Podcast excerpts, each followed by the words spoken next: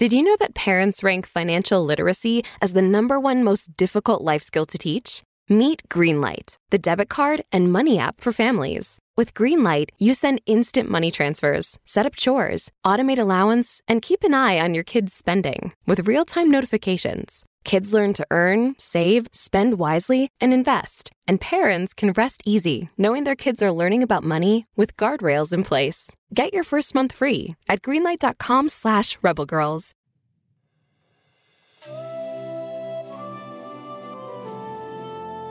In the forests of the Niger Delta, the sun was just setting behind the majestic Ilomba trees, turning everything a dusty pink. As all the animals started settling in for the night, you could hear the hornbills flapping their wings, the pangolins snorting and chuffing, the red colobus monkeys letting out their low, throaty calls. And there was another sound. It was quiet but steady, the soft ripples of tide as a young woman steered her dugout canoe along the forest's shallow canal. The animals paused and watched the woman in the canoe. They did not run or screech or hide because they knew she was here to observe and protect them. She was leading the way in wildlife conservation, doing everything in her power to keep their forest safe. She was a brave rebel named Rachel Ashegbofe Ikemeh.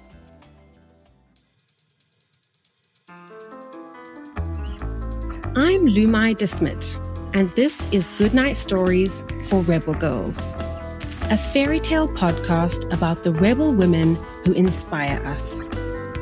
On this episode, Rachel Ashegbofe Ikemeh, animal activist, conservationist, and a true pioneer in healing our earth.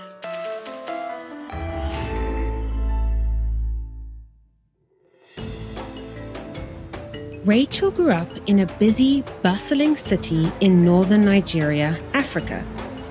There weren't any parks in her city, there were barely any trees. But this never stopped Rachel from being wildly curious about the natural world around her. See, the landscape of Nigeria is truly spectacular. There are rivers, creeks, mangroves, and rainforests. There are so many animals too elephants, hippos, monkeys, chimpanzees, and my favorite, the crocodile. Now, I don't know if you can hear the howl of a monkey all the way in the city where Rachel grew up, but something called her to that forest.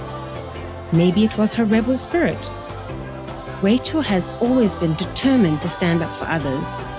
Even when she was a little girl, she was bold and unafraid, always eager to explore and ready to stand up to any bullies in school. After she graduated from university, Rachel was part of the National Youth Service Corps. This is a program in Nigeria where young people get to live in a different part of the country for a year and learn all about it.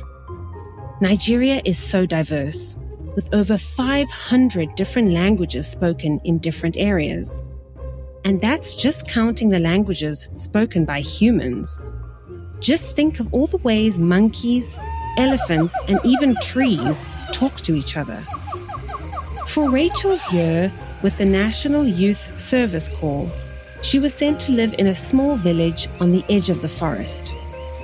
Rachel didn't speak the same language as the other humans in the village, but she did her best to communicate, and she worked hard, helping out however she could.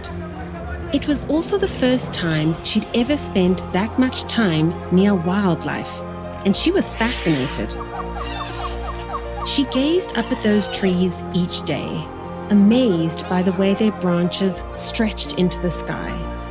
She also saw trucks rumbling in and out of that village their flatbeds loaded with freshly cut logs. There were some days where she just sat and watched truck after truck hauling loads of cut trees in and out. Where were they taking them all? And what about all the animals who once lived in those branches? Did you know that parents rank financial literacy as the number one most difficult life skill to teach? Meet Greenlight, the debit card and money app for families. With Greenlight, you send instant money transfers, set up chores, automate allowance, and keep an eye on your kids' spending with real time notifications. Kids learn to earn, save, spend wisely, and invest. And parents can rest easy knowing their kids are learning about money with guardrails in place. Get your first month free at greenlight.com slash rebelgirls. After that, Rachel applied to every job she could find. She didn't know what she wanted to do exactly, but when she got offered an internship at the Nigerian Conservation Foundation, she said yes immediately. That's not a real job, people told her. Women don't work in conservation. Conservation is challenging work where you are protecting species and habitats from extinction. It was pretty rare in Nigeria for a woman to be working outdoors, defending nature. Even Rachel's mother insisted she try something else. But Rachel was determined. She kept thinking about those magnificent trees reaching their leaves towards the sun. She kept remembering how lifeless they looked as pieces of wood being carted away. In fact, one of the first experiences she had at her internship was meeting a world famous conservationist who talked about how hunting was the biggest threat to wildlife. No, it's not hunting, Rachel said. It's habitat loss. What? Here she was, fresh out of school, with no experience except watching trucks roll by, arguing with one of the leaders in wildlife preservation. But Rachel knew what she had to say was important. She'd seen with her own eyes the way these trees were being taken down. She'd heard with her own ears the rumble of logs being taken away. She'd witnessed the forest getting smaller and smaller and felt the emptiness left behind. So she started doing research, monitoring different animal populations. She examined leaves soil, and paw prints. She talked to indigenous people who live close to the forest. She saw firsthand how all these different beings were connected humans, animals, trees. How we all have to respect and take care of each other in order to flourish. Lots of big commercial companies had other ideas about how to use the Niger Delta, though. They cut down trees to plant farms and to sell the wood as lumber. They dug holes and plugged them with pipes to steal oil from deep underground. And they did it poorly, spilling hundreds of thousands of gallons of sticky, slick oil, poisoning the soil. These activities were destroying the land, and it was happening fast. Rachel's internship with the Nigerian Conservation Foundation was just 10 months, but it changed the course of her life. Once she saw what was being done to the monkeys, elephants, trees, and rivers, she couldn't unsee it. She had to speak out and find a solution.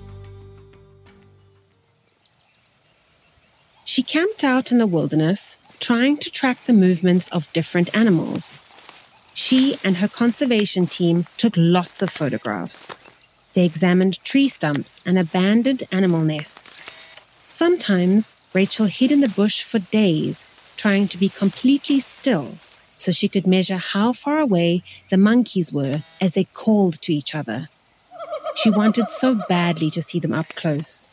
But many of the animals in the Niger Delta were scared of humans because they were usually there to destroy the forests or hunt.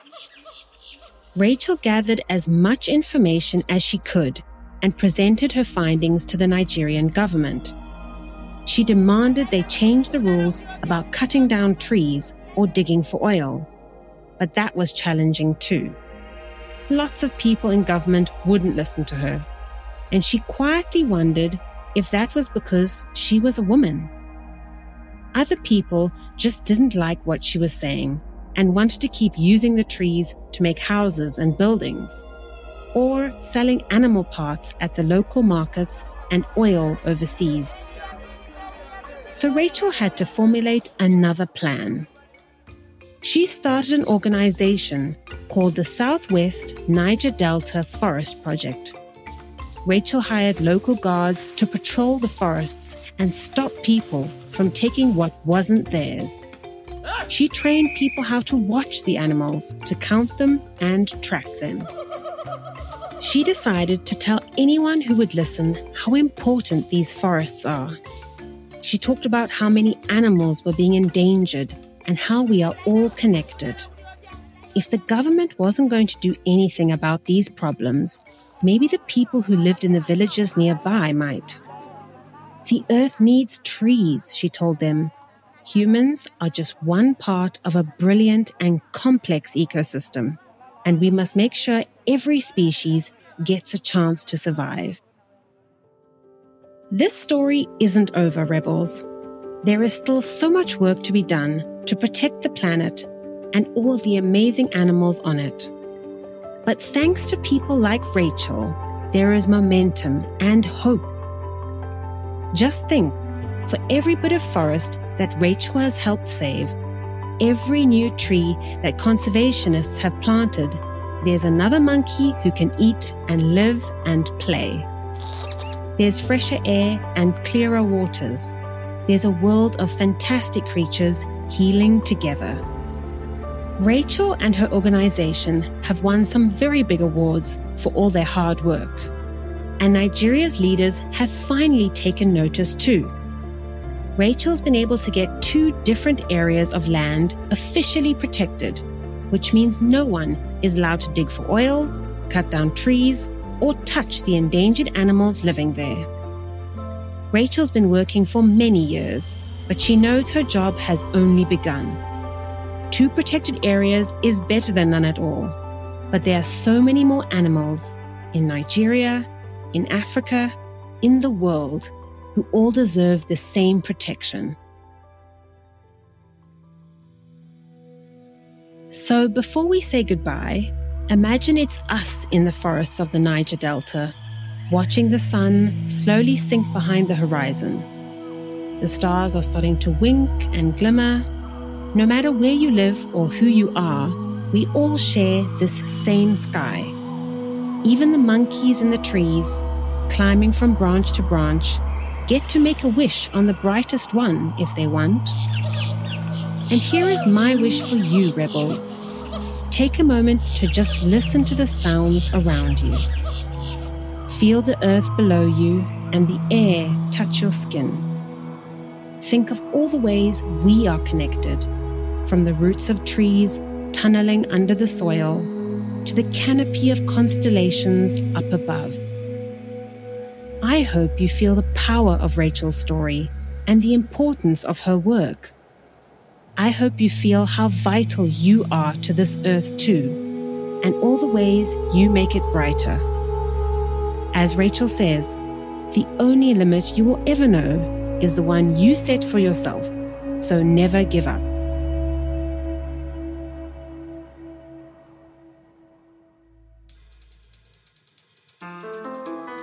This podcast is a production of Rebel Girls it's based on the book series Goodnight Stories for Rebel Girls. This episode was narrated by me, Lumai de Smidt. It was produced and directed by Deborah Goldstein, with sound design and mixing by Reel Audiobooks. It was written by Emily McMahon Guate and edited by Abby Sher. Fact checking by Joe Rhatigan. Our executive producers are Jess Wolf and Joy Smith. Original theme music was composed and performed by Elettra Bargiacchi.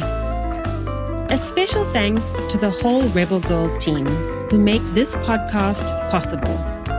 Until next time, stay rebel.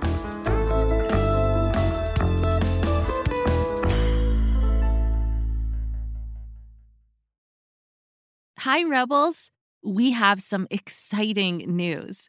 We've decided to make this podcast completely free for our listeners.